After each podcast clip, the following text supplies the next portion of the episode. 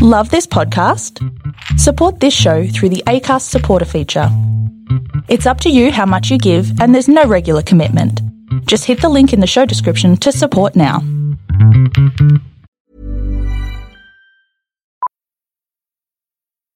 Millions of people have lost weight with personalized plans from Noom, like Evan, who can't stand salads and still lost fifty pounds. Salads generally for most people are the easy button, right? For me, that wasn't an option. I never really was a salad guy. That's just not who I am. But Noom worked for me. Get your personalized plan today at Noom dot com. Real Noom user compensated to provide their story. In four weeks, the typical Noom user can expect to lose one to two pounds per week. Individual results may vary.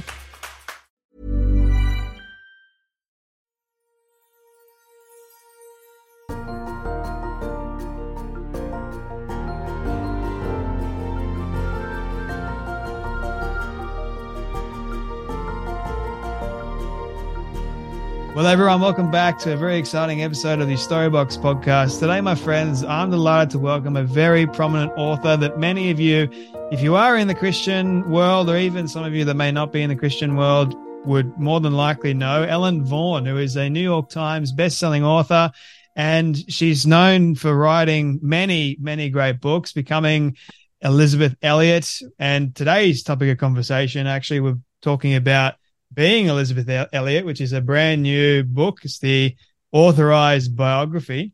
Uh, and one of the things that I liked is that you're in Northern Virginia at the moment and you enjoy reading, hiking, drinking coffee with friends and staring pensively at the ocean. Yes, of course. I am very much the same. I do the exact same thing. It yeah. is so peaceful, so calming. Yes. Like you yeah. get in almost like this trance. Yeah. And you have to have the coffee, though, to do your staring properly.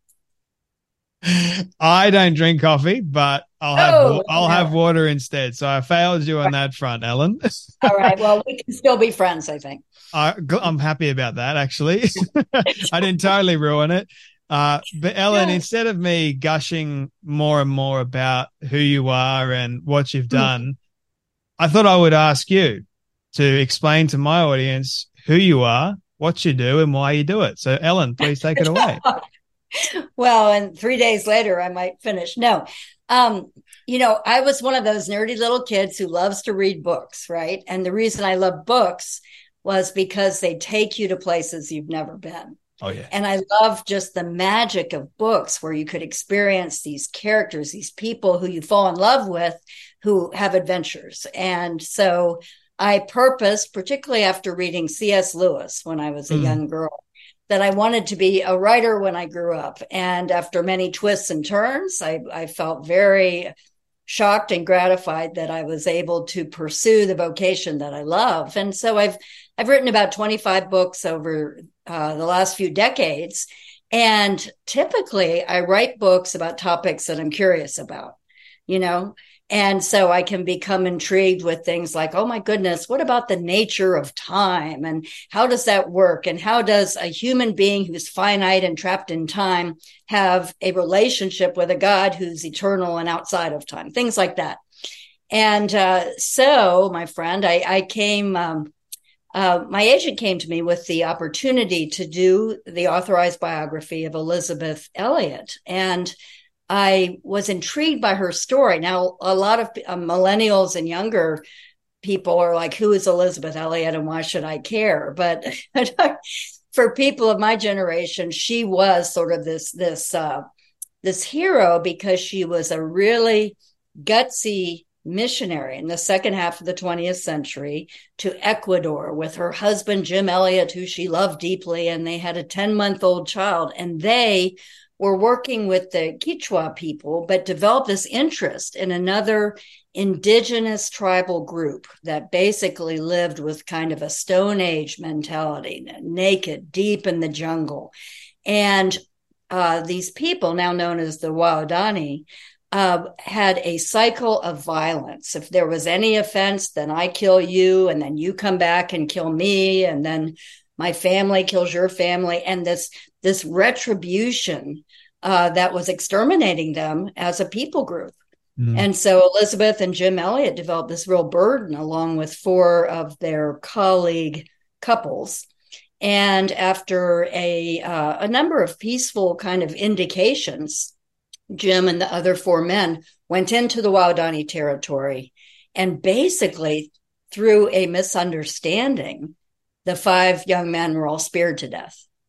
And so Elisabeth Elliot, she's twenty-eight, she has a young child, and she prays this really unlikely prayer. She says, "God, if you want me to do anything about the Waodani, I'm available."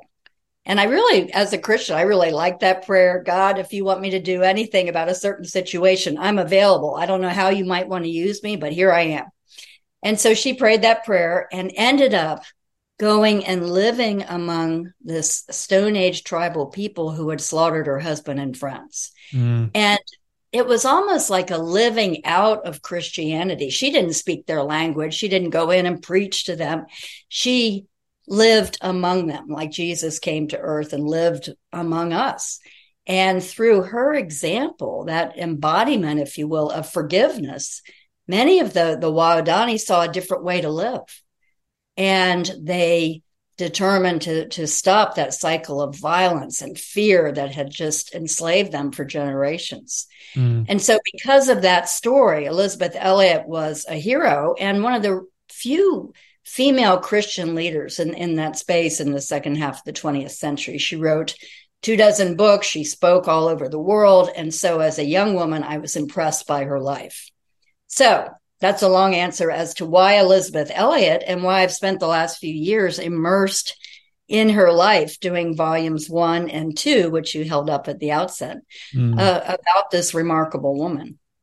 She is a remarkable woman. And I remember I think I was in high school and one of my teachers actually gave me a copy of the movie End of the Spear. And mm-hmm. I I didn't know who it was about at the time, but I watched the movie and I was really awestruck by mm. and captivated actually by the story and what happened. And the first part of the story is obviously Jim going there and the other guys being killed. And that was a very graphic and heart-wrenching moment. And then the second part of it was the tribe accepting almost and welcoming Elisabeth into the tribe and mm-hmm. the fact that she was a woman. And it was just a really, really profound story. And and the more, like when I went through high school and the more I grew up and the more I started to think about her testimony, her way about living life. And I'm... Mm-hmm. She wasn't mm-hmm. in my generation, but it was amazing how her testimony has been shared and has spread over the course of many generations. And I think that's a really important thing. Um, why do you think that it has been spread and has been so powerful for a lot of people, not just your generation, but mine and so many others? Sure. I think because she dared to go outside the box. She um, did things that were counterintuitive because of a deeply held belief that these are things that God wanted her to do for the betterment of others. And I think we all respect that kind of um, gutsy approach to faith and to life, and even to holding one's own life lightly, if you will. And so I think that her life and what she did, which became a very famous story. It was covered enormously in the mm. worldwide press when it happened. But that became uh, kind of the platform that made her into an authentic hero because she had done this. She, you know, I'm going to listen to what she has to say. And then she was an incredibly articulate, brilliant uh, speaker and a great observer of human nature. She was a beautiful writer. And so really the second part of her life was, was her, her writing life. And again, the power of books to go out and for uh, people, not just of her own generation, but those who followed, to read the story and then to profit by, by her insights.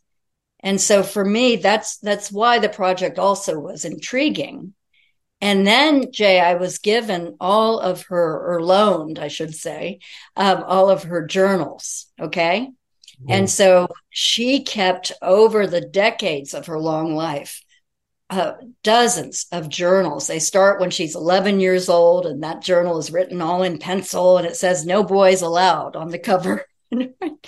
And then all through like World War Two, that when she was in college, and then going to Ecuador, and then the loss of her husband, and all of these episodes, like dramatic chapters in a story unfolding in the pages of these journals. And she was a beautiful writer. And it was such a, it was almost like time travel for me, because I'm reading these pages that are fifty years old, sixty years old, right? I'm reading these pages, and she doesn't know what's going to happen when she's writing those words, just like all of us when we write in our, if we're journal people and we write.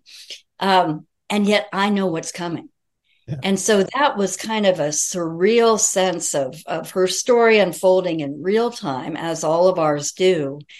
And then sort of wanting to make her story relatable to other people. And uh, I don't know if you have any impressions of her, but for me, I admired her a lot. I heard her speak different times, met her a few times, and I admired her a lot, but I wasn't sure I liked her a whole lot because she was very formidable and severe and tall, and she just seemed remote, okay?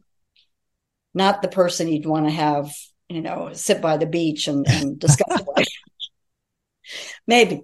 And so, but in the pages of the journals, I saw this really relatable flesh and blood human being who I like quite a bit. And so that's the person I tried to bring out in, in the books.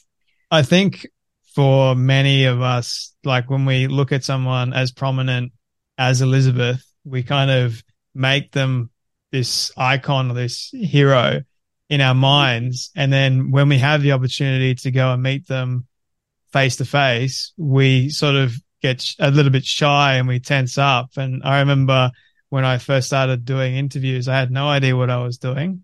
And you sort of, you sort of build your way up to it. And then when I met one of my personal heroes, I froze. I'm like, what's going on here? I'm, I'm meant to run the interview. I, I want to ask this person a bunch of questions. And I just didn't know what to ask. Like yeah. even yeah. before this person showed up on the Zoom call, I wasn't meeting them like in person or anything. It was just through Zoom. But I was uh, like, how am I going to get the most out of this person? So it's it's fascinating how humans think that way, to be honest with you. right, right, right. And then don't you, I mean, in the course of the interview, then did that person become like a real human being to you, and it eased up, like you were able to relate? Exactly. Like that's the, when you see the person for being a person, yes. I think we look at their works and what they've done, and we idolize that. And then we attach that to sort of like this hero-like nature of them. That makes any sense. And it's the weird psychological element that we do it. Like, we think that we can't do that, so we want to do it. But, right. yeah, it's just uh, it's a crazy thing. But I've noticed that we're all human beings at the end of the day. We're all flesh and blood. Um, so let's just all connect. And if you yes. stuff up, you stuff up. yeah, it's okay. Exactly. You know, and I feel like there's something in human nature. It's fascinating when you look at the culture of celebrity. Yeah. You know, that that in in every um, developed nation, we have our our celebrities that we hold up and we put on pedestals, and and we're fascinated by their lives. And I think, sadly, sometimes that happens in the Christian space as well, where we have our Christian celebrities, and they're all holier than anyone could possibly be, and they never have any struggles or doubts or mm. or fears or confusion like we all struggle with. And so I, Elisabeth Elliot really struggled with that in her own life. Sometimes people would hold her up as this incredibly courageous woman who, who was impervious to fear or pain or suffering. And that was not the case at all. And I think we're not well served as, as a Christian. We're not well served when we put um, spiritual heroes up on pedestals, yeah. because all you have to do is read the Bible, and you see that the the the heroes of the pages of the Bible, the people who Jesus hung out with, his closest friends, were all a wreck. You know, they were um, flawed human beings. And the beauty is that the grace of God flows over all of our own uh, human inadequacies, you know, mm. and the story goes on. And so I, w- I wanted in these biographies, again, to not present Elizabeth as someone who, oh, if only we could aspire to be as courageous as she was. Um, no, here's here's someone's story, and there's plenty that we can relate to and glean great things from. That's part of why we read books. But also, we're not less than because we haven't taken that particular life path. No, it's also interesting how human beings, we're the ones that make other human beings famous. So yeah. it's, it's a strange phenomenon in in retrospect, when you actually think about it. It's like, well, this person actually wouldn't be famous if it wasn't for me making right. them sort of famous. Like, even though they're doing something in the world of celebrity, let's say, or they're making yeah. a movie, even in the Christian sense, like you got these pastors that are really well known and really famous for what they've said or what they've done. Mm-hmm. And really what they're doing is just speaking God's word usually. And so, like, we're idolizing them for speaking God's word, but it really should be, we should be idolizing God's word more, because mm-hmm. that's that's fundamental, not the person who said it. They may have said it in a way that has moved us, but I just find it really, really fascinating. So that's why, I mean, even even yourself, Ellen, like, have you come across this world of celebrity? How have you managed to navigate it? Because you are really well known. Well, it's uh, I'm I'm gratified that you think so. I don't tend to feel that way at all. So um, I think, you know, to go back to what you're saying is, I think social media too, just, you know, like, I mean, makes that whole thing even more complicated. You know, how many likes or, or retweets or, you know, all, all just the that whole atmosphere can be pretty toxic, you know? And I think that the uh, one of the few advantages of getting older is that I find myself just much more with the sense of, oh, Lord, I'm a mess, but I'm your mess, you know. And and so any uh, sometimes if I have speaking engagements or something, there will be people who kind of maybe put you in a different category. And the first thing I want to do is say, no, we all struggle with the same things, and we're all here to help one another. You know, really, I think the role of community is so, so important, that we not isolate and and think of people as out there, but no, that we're we're all connected, mm-hmm. and uh, there is only one hero who will not disappoint us, and that's Christ himself.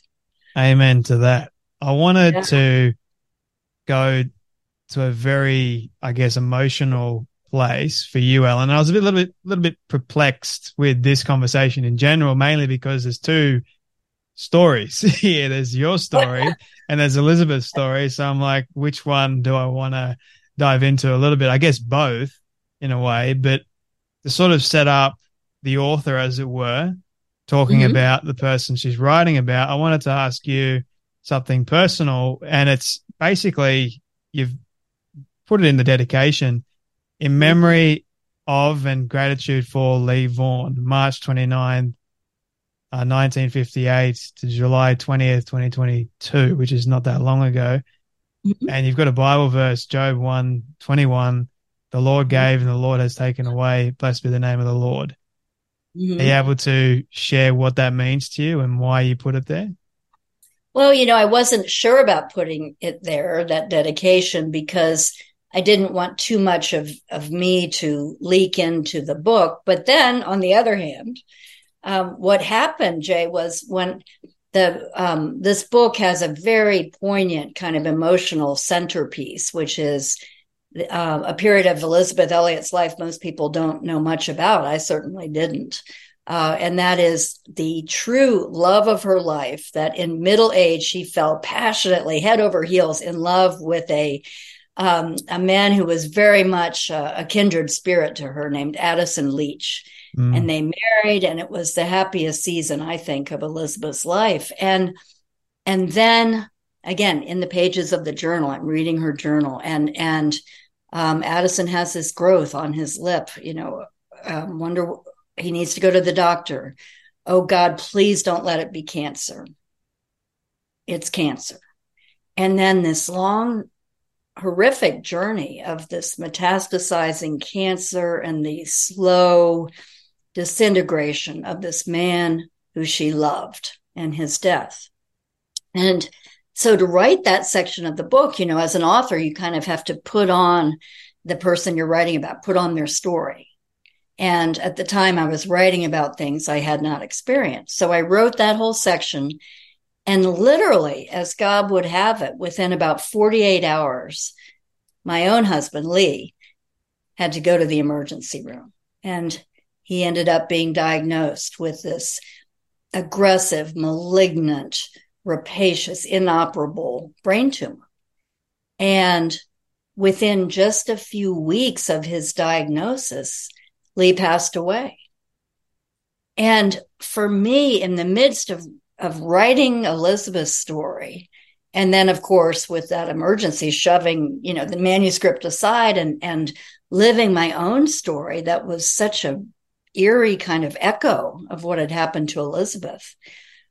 I I felt a couple of things. What one was this sense of um, nothing is wasted.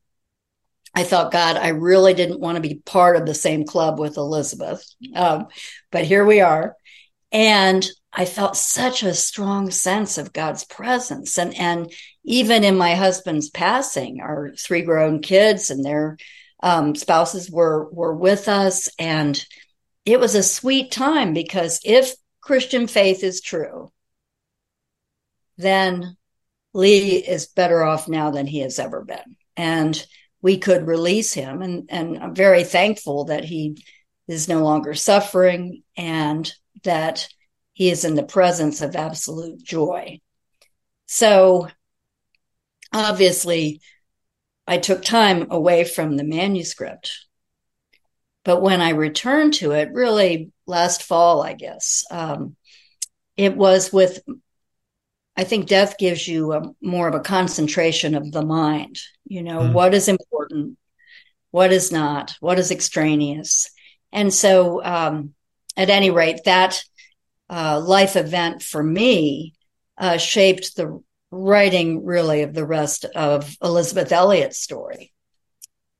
The perspective of loss and grief as yes. you're writing Elizabeth's story, and you're learning about her loss and her grief, because it was she lost Jim, and then she's losing another love of her life. There's been a lot of loss and a lot of grief. Having been someone reading that and then writing about it, mm-hmm. what was the perspective like for you as you're writing it, and then after when Lee passed away? Yes. Well, I think one of the themes of Elizabeth's life, and I think one of her greatest contributions, uh, was her, her view of suffering, because all of us experience loss and suffering in this life. And Elizabeth defined it, suffering as having something you don't want or wanting something you don't have. And so that that really applies to things both large and small, right?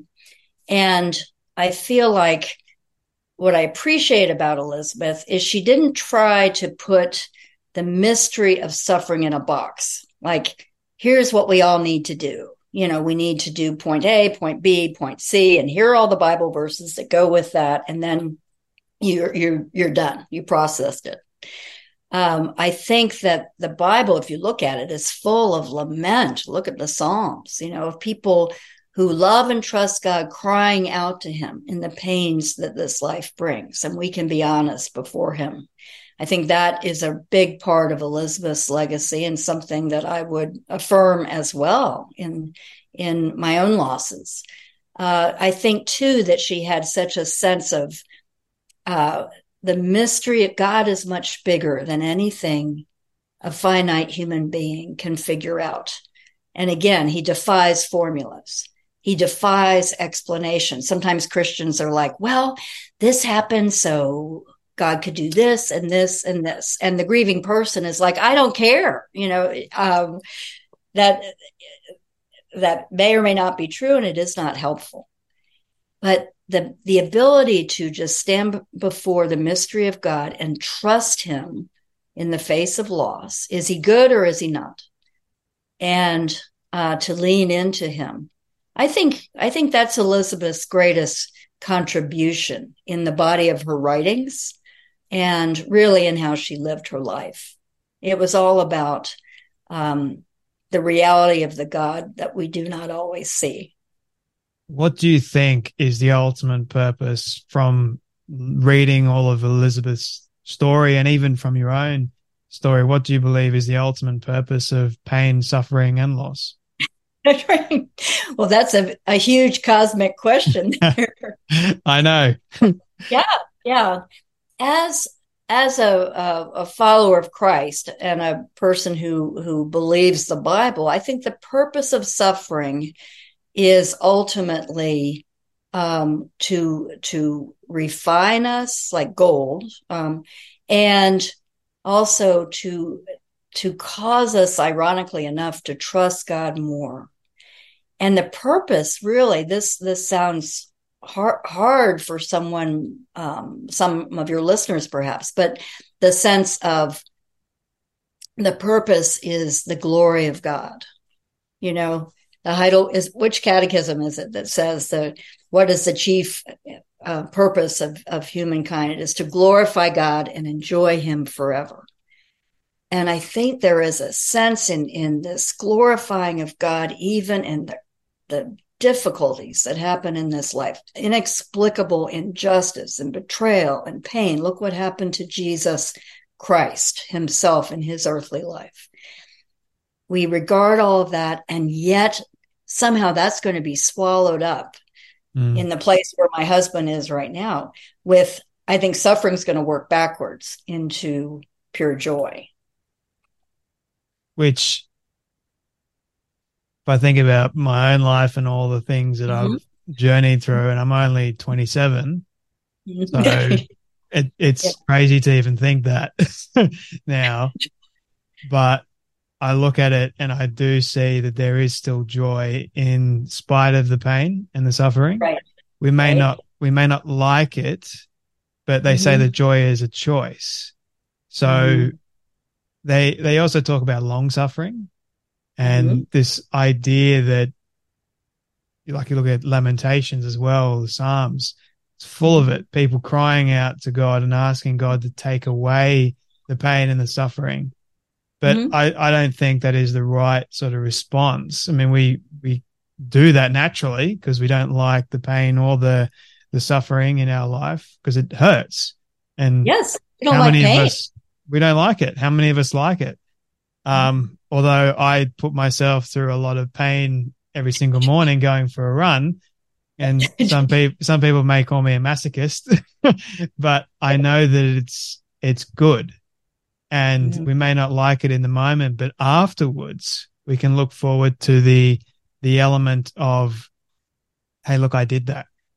Mm-hmm. I was able to get through that, mm-hmm. and there is incredible moments within the suffering where I, I go, that was incredible, that was mm-hmm. that was amazing, but it's yeah. even better when I get to the other side, mm-hmm. and that's what I think the Christian life, especially, is one of pain and suffering, but it's also one of incredible amounts of joy. Anyway, I think I'm going off on tangents here. well, well, good tangents, you know, and I think I have a friend who's who's been um, um, a quadriplegic since she was seventeen. She dove into shallow water mm. and broke her neck. And she's been in a wheelchair for, what, um, almost sixty years, I think. It's Joni. Joni Eareckson Tada, mm. who is a dear friend. And she says that, and she knows about suffering because, ironically enough, even though she's a quadriplegic, she has horrific pain. And she has has said, and it's just unbelievable, that in that pain she experiences an intimacy and an experience of the love of God that she experiences at no other time. Mm-hmm. And I just lift my hands in wonder at that. So at any rate, I think that you're, uh, something you said a number of paragraphs ago is true. And that is, um, I think part of peace in this life is knowing that our, we don't choose our circumstances. Stuff happens, right? But we do our, choose how we can respond. And that that is that is the dignity of human freedom and choice. And uh, God can really use our choices in the midst of, of the terrible things that happen so often. I wanted to ask you about a chapter, chapter five, Playboy. Uh, what What is that about? Well, um, let's see. I think I titled that chapter uh, re- making reference to Playboy because I wanted to capture people's attention, right? You know, yes. You don't have Elisabeth Elliot and Playboy kind of in the same um, the same space, do you? And uh, uh, she made reference uh, to... Um, She had heard that Playboy, back in its heyday, this is, we're talking the nineteen sixties, okay, mm. published um, great articles. And so she had gotten a copy because she wanted to read the articles. She was very intellectually curious about what was cutting edge or what was, uh, um, what were the New York Times bestsellers in, in secular thought, you know, at the time. So she bought Playboy to read the great articles, right? And, um, then she was also very curious, like, who poses in Playboy, you know? So that's your explanation there. That is funny. Yeah, it's not the topic of the whole chapter, but it was just a teaser to make you question. Someone like Elizabeth actually subscribed to Playboy. No, things. She didn't subscribe to it. She, she bought a copy back in the She day. bought a copy. That's funny. Yeah. Does she still have yeah. it? I don't know. I, I highly doubt she kept it. I, you know, all of her papers were loaned to me, and, and suffice it to say that Playboy was not there. Okay. There's my curiosity going. going yeah. Yeah. I see where your mind goes. Yeah. But chapter three is Elisabeth Elliot and the psychedelic sixties.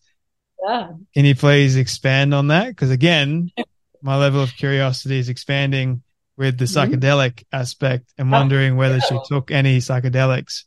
Yes, yes. Well, that that would be hard to imagine. But um, the the beginning of this book is in the nineteen sixties. And I love history. And I think the sixties were a fascinating decade. Uh, I wrote a book that became a movie, Jesus Revolution. And it's you about did. the nineteen sixties, right? And so um, I...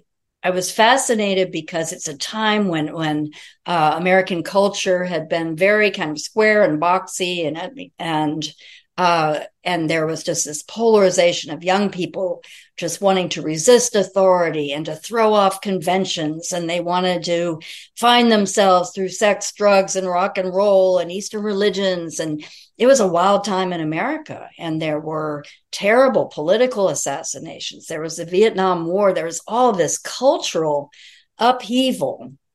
And a big part of that, which appears more in Jesus' Revolution than it does in Elizabeth Elliot's story, of course, was, was the drug culture. And L S D was, was legal in the U S till nineteen sixty-five. That's just crazy. But anyway, Uh, Elizabeth did not uh, march in the streets or or uh, take psychedelic drugs, but she, in some ways, was a rebel during that period. And what she was rebelling against were, were kind of the religious conventions of this is how Christians think, this is what they do, this is the tidy answer to complex problems. This. And and she wanted to break out of that mold and have and really live a faith that was much more connected to real life than she felt the legalistic faith that maybe she grew up with was. So, sorry, no drugs. Which is probably a good thing, to be honest with you. Yeah, I, I would like, think so. This, the era that you grew up in, sex, drugs, and rock and roll. Yeah. Um, kind of reminds me of today, to be honest with you, like with what's going on a yeah, re- yeah. revamp of things at the moment. The world is going a little bit crazy, but yeah. Jesus Revolution, I would be remiss if I didn't ask you, did you ever expect it to go as, well, because we use the terminology viral as it has? I mean, it became a movie recently, right? Yeah. yeah. And, and, you know, uh, the movie did really well. And so uh, that was um, a wonderful thing. You know, it's a great thing to write a book and then have it become uh, a movie that was well done and that enjoyed incredible audience response. And uh, so um, I wrote Jesus Revolution back in twenty eighteen with Greg Laurie, who is a dear friend. And he experienced, you know, that that he was a hippie dude, mm. you know, who did every hallucinogenic he could find, you know, and then actually came to a relationship with Christ through the Jesus Revolution, this this incredible awakening um, among the hippies. And um, so then I was working on Elisabeth Elliot, kind of not like I'd forgotten about it, but then the movie rights had been bought and then COVID happened. And then Jon Erwin, uh, the the director, um, made the film, and it came out uh, in February of uh, twenty-three. And so that has been really fun just to see the response. And I think it struck a chord. That's why it was popular. And people hungry for authentic Christianity, people hungry for for some good news, you know, in our very polarized culture today where you have two sides in, in North America anyway, or in, in the U S, two sides shouting at one another really loudly. And um, so I think people are were hungry for some sort of spiritual answer, spiritual good news uh, in the midst of, of our time. I think we're missing a level of authenticity mm-hmm. in today's yeah. day and age. I think Elizabeth's story is one that is truly authentic as well, which is why I think it has had so much impact over the generations too. And yeah. I think another reason why Jesus Revolution has done so well too is because of that authenticity.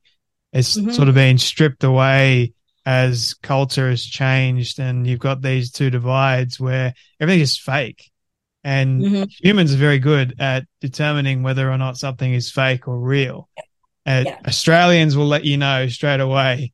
and they'll they'll make you pay if it is a lie, um, yeah. as it were. Like, they hold you accountable really well. At least some of them try to, but that's uh-huh. that's ingrained in the culture.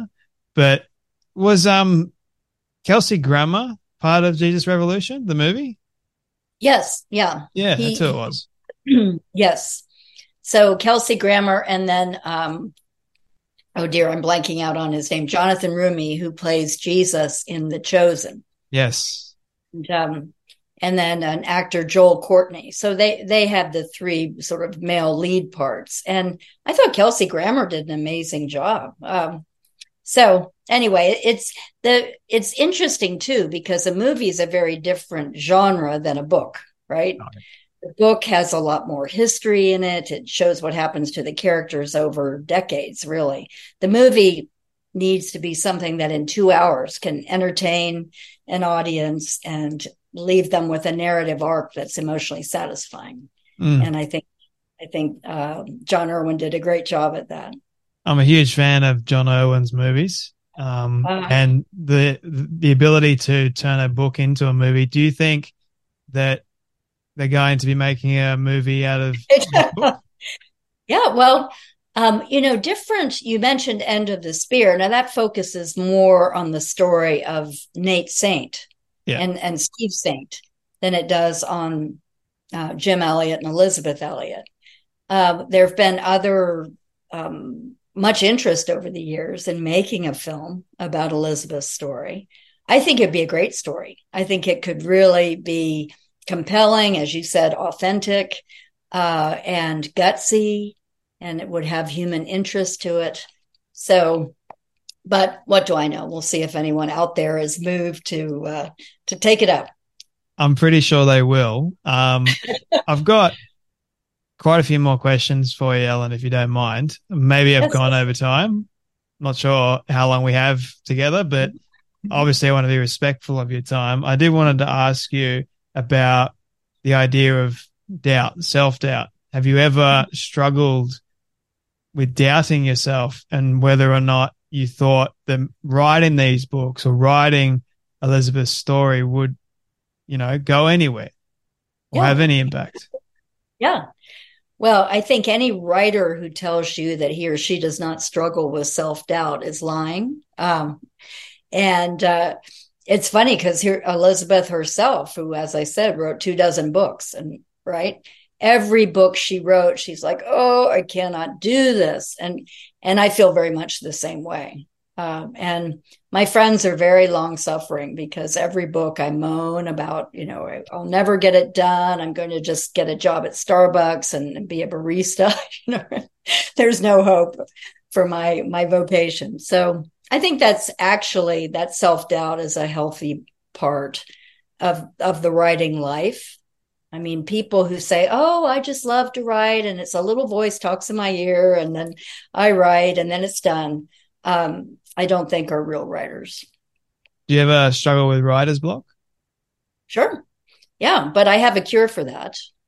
Okay, so I have several cures. Do you want to know what they are, or do you want to get to the next question? Does it involve the staring at the ocean with a coffee? Uh, no, it does not involve that. Okay, but that's a great start. No, it involves, let's see, the spinning chair. Okay, you have to have an office chair that spins. And so when you're having writer's block, you sit in front of your laptop or whatever you're writing on, and you spin in your chair around and around. And when it stops, you just start writing. Okay. And then you have the mustard principle. Okay. And oh. that is when you squeeze mustard onto a hamburger, what comes out first? I've never done it. No, you're not. Okay. What usually comes out first is the watery stuff. Uh-huh. And then the mustard starts to flow. And the same thing happens with writing. Like you can't wait for the perfect beginning. You spin in your chair, you start, and then maybe a couple pages in, then the mustard starts to flow. Okay. And, and then you can always go back and cut and edit later. But I think writer's block is something you just have to work through. You can't wait for inspiration. You have to write at the same time every day, if at all possible. Yeah. And uh, and if you spin in your chair and then let the watery stuff come out. And the third thing that's really important is a faithful dog by your side. Okay. Because my dog loves everything I write, and is he's very encouraging. What sort of dog have you got? Well, let's see. At the moment, there's a, a Woodle, which is a Wheaten Terrier Poodle mix, hilarious dog, and then a Husky. Ah. And the Husky. Yeah, loves to howl at me. Like, you're slacking off, Ellen. Come on. Right, right, right. Like, oh, get back to it. Yeah. yeah. I've got a German Shepherd. Um, okay. Yeah. So is your German Shepherd supportive of everything you write? Um. Well, I'm going to say yes, but uh-huh. she, all she wants to do is get me out of the office, or really my bedroom, and, and just play with yeah. her. So I take yeah. that as her level of, you know, me needing a break. Like she knows when I need a right. break for, away from writing and, and work. And come on, Jay, let's let's play. This is what yeah. she looks like. Yeah. Oh, I love German Shepherds. Yeah, yeah. So, um, yeah, so she has a role to play. A big role. But mm-hmm. what were some of the challenging aspects for you, Ellen, writing this book?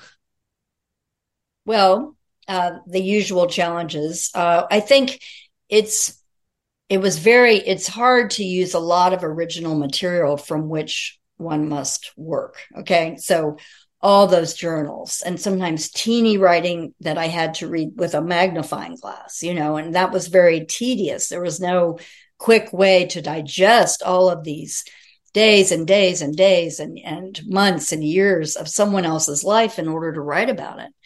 And um, I think the sheer enormity of the amount of material was absolutely overwhelming. Mm-hmm. I've written in the past um, two novels, and novels might seem by comparison much easier because you're making it up. You, it doesn't have to adhere to truth. I mean, it does in terms of, of its veracity or its plausibility, but but not to the outline of someone else's life. I think biography is is difficult for that reason. I must say that Elizabeth's family and Elisabeth Elliot Foundation were so supportive and and really um, kindred spirits, with um, absolutely no expectations put on me of how the material would be handled or dealt with. Uh, and they were also so generous in supplying so much original material that otherwise was, is not available. Two final questions for you, Ellen. What All right. does your what does your faith mean to you? Again, I think the older I get, and particularly in the aftermath of my husband's death, I think there is such an incredible sense of it's true. God's love is real. And my hope is real. And I don't know how anyone could face aging itself and the death of loved ones without a sense of a life beyond this life. Because if this is all there is, then that's kind of pitiful. Um, I mean, there's so many great things in this life, but I think you know what I mean. So, so really, um, the older I get, I feel like faith takes on a robust sort of simplicity to it. At the same time that the mysteries are as huge as ever. How are you feeling today? I feel very robust and, and joyous. How are you feeling today? I'm feeling amazing because of this conversation, okay. to be honest with you. It's, it's going to make my day. But yeah. I guess the reason why I was asking that question in particular was, I mean, with everything that has gone on in your life and, like, yeah. the overwhelming nature of it, like, how is it making you feel? Like, yeah. there's a sense of gratitude and overwhelming joy, all those yeah. wonderful things that just yeah. come into yeah. play. Right, and we can't rely too much on our feelings, right? Um, as if that equals reality. But you mentioned gratitude. I think that's one of the radical keys to living well. Is, oh, yeah. And and I must say, too, the book I'm do- working on now is taking me to a lot of uh, developing nations. I've recently been in um, South Africa and Rwanda and India and Nepal. I'm going to Ukraine and Moldova in about a month or so. And those travels and, and interviewing followers of Christ in those places, um, that enlivens my own faith and reinforces my own gratitude. So I think having the big picture perspective is really important. We could spend a little bit longer talking about what you've seen regarding the persecuted church, or even people just that are persecuted in countries versus here in Western culture.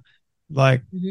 and the aspects of being able to freely worship Christ mm-hmm. here versus mm-hmm. people worshiping over there. I mean, the stark reality of that, like, it just mm-hmm. makes you, it makes me at least appreciate the freedom that I have at the moment. Yes.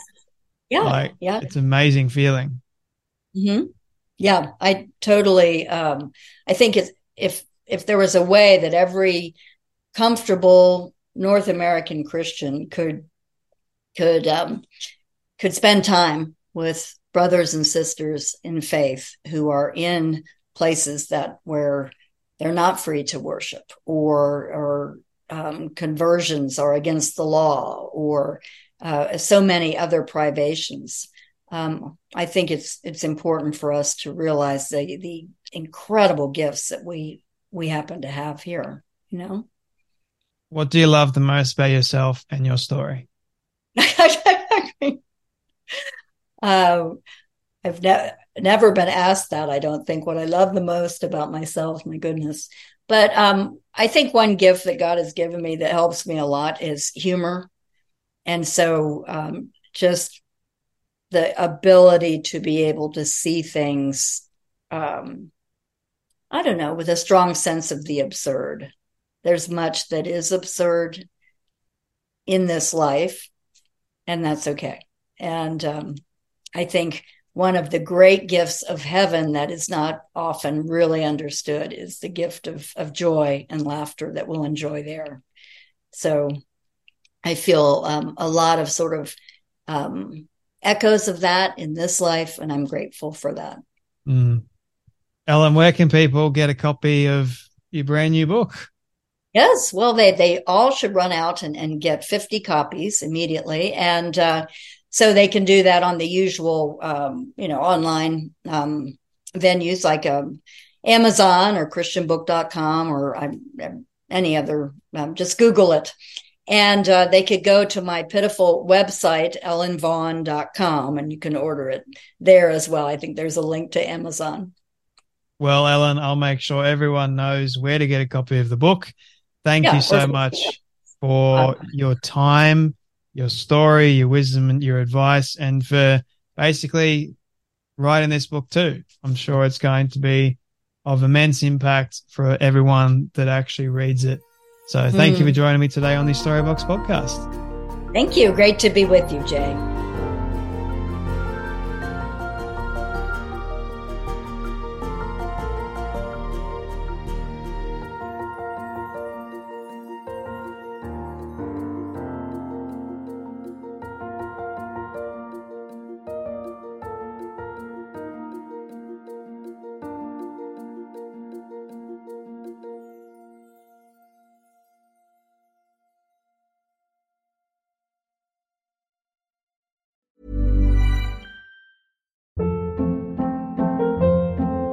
Hold up. What was that? Boring. No flavor. That was as bad as those leftovers you ate all week. Keke Palmer here. And it's time to say hello to something fresh and guilt-free. HelloFresh. Jazz up dinner with pecan-crusted chicken or garlic butter shrimp scampi. Now that's music to my mouth. HelloFresh. Let's get this dinner party started. Discover all the delicious possibilities at hello fresh dot com.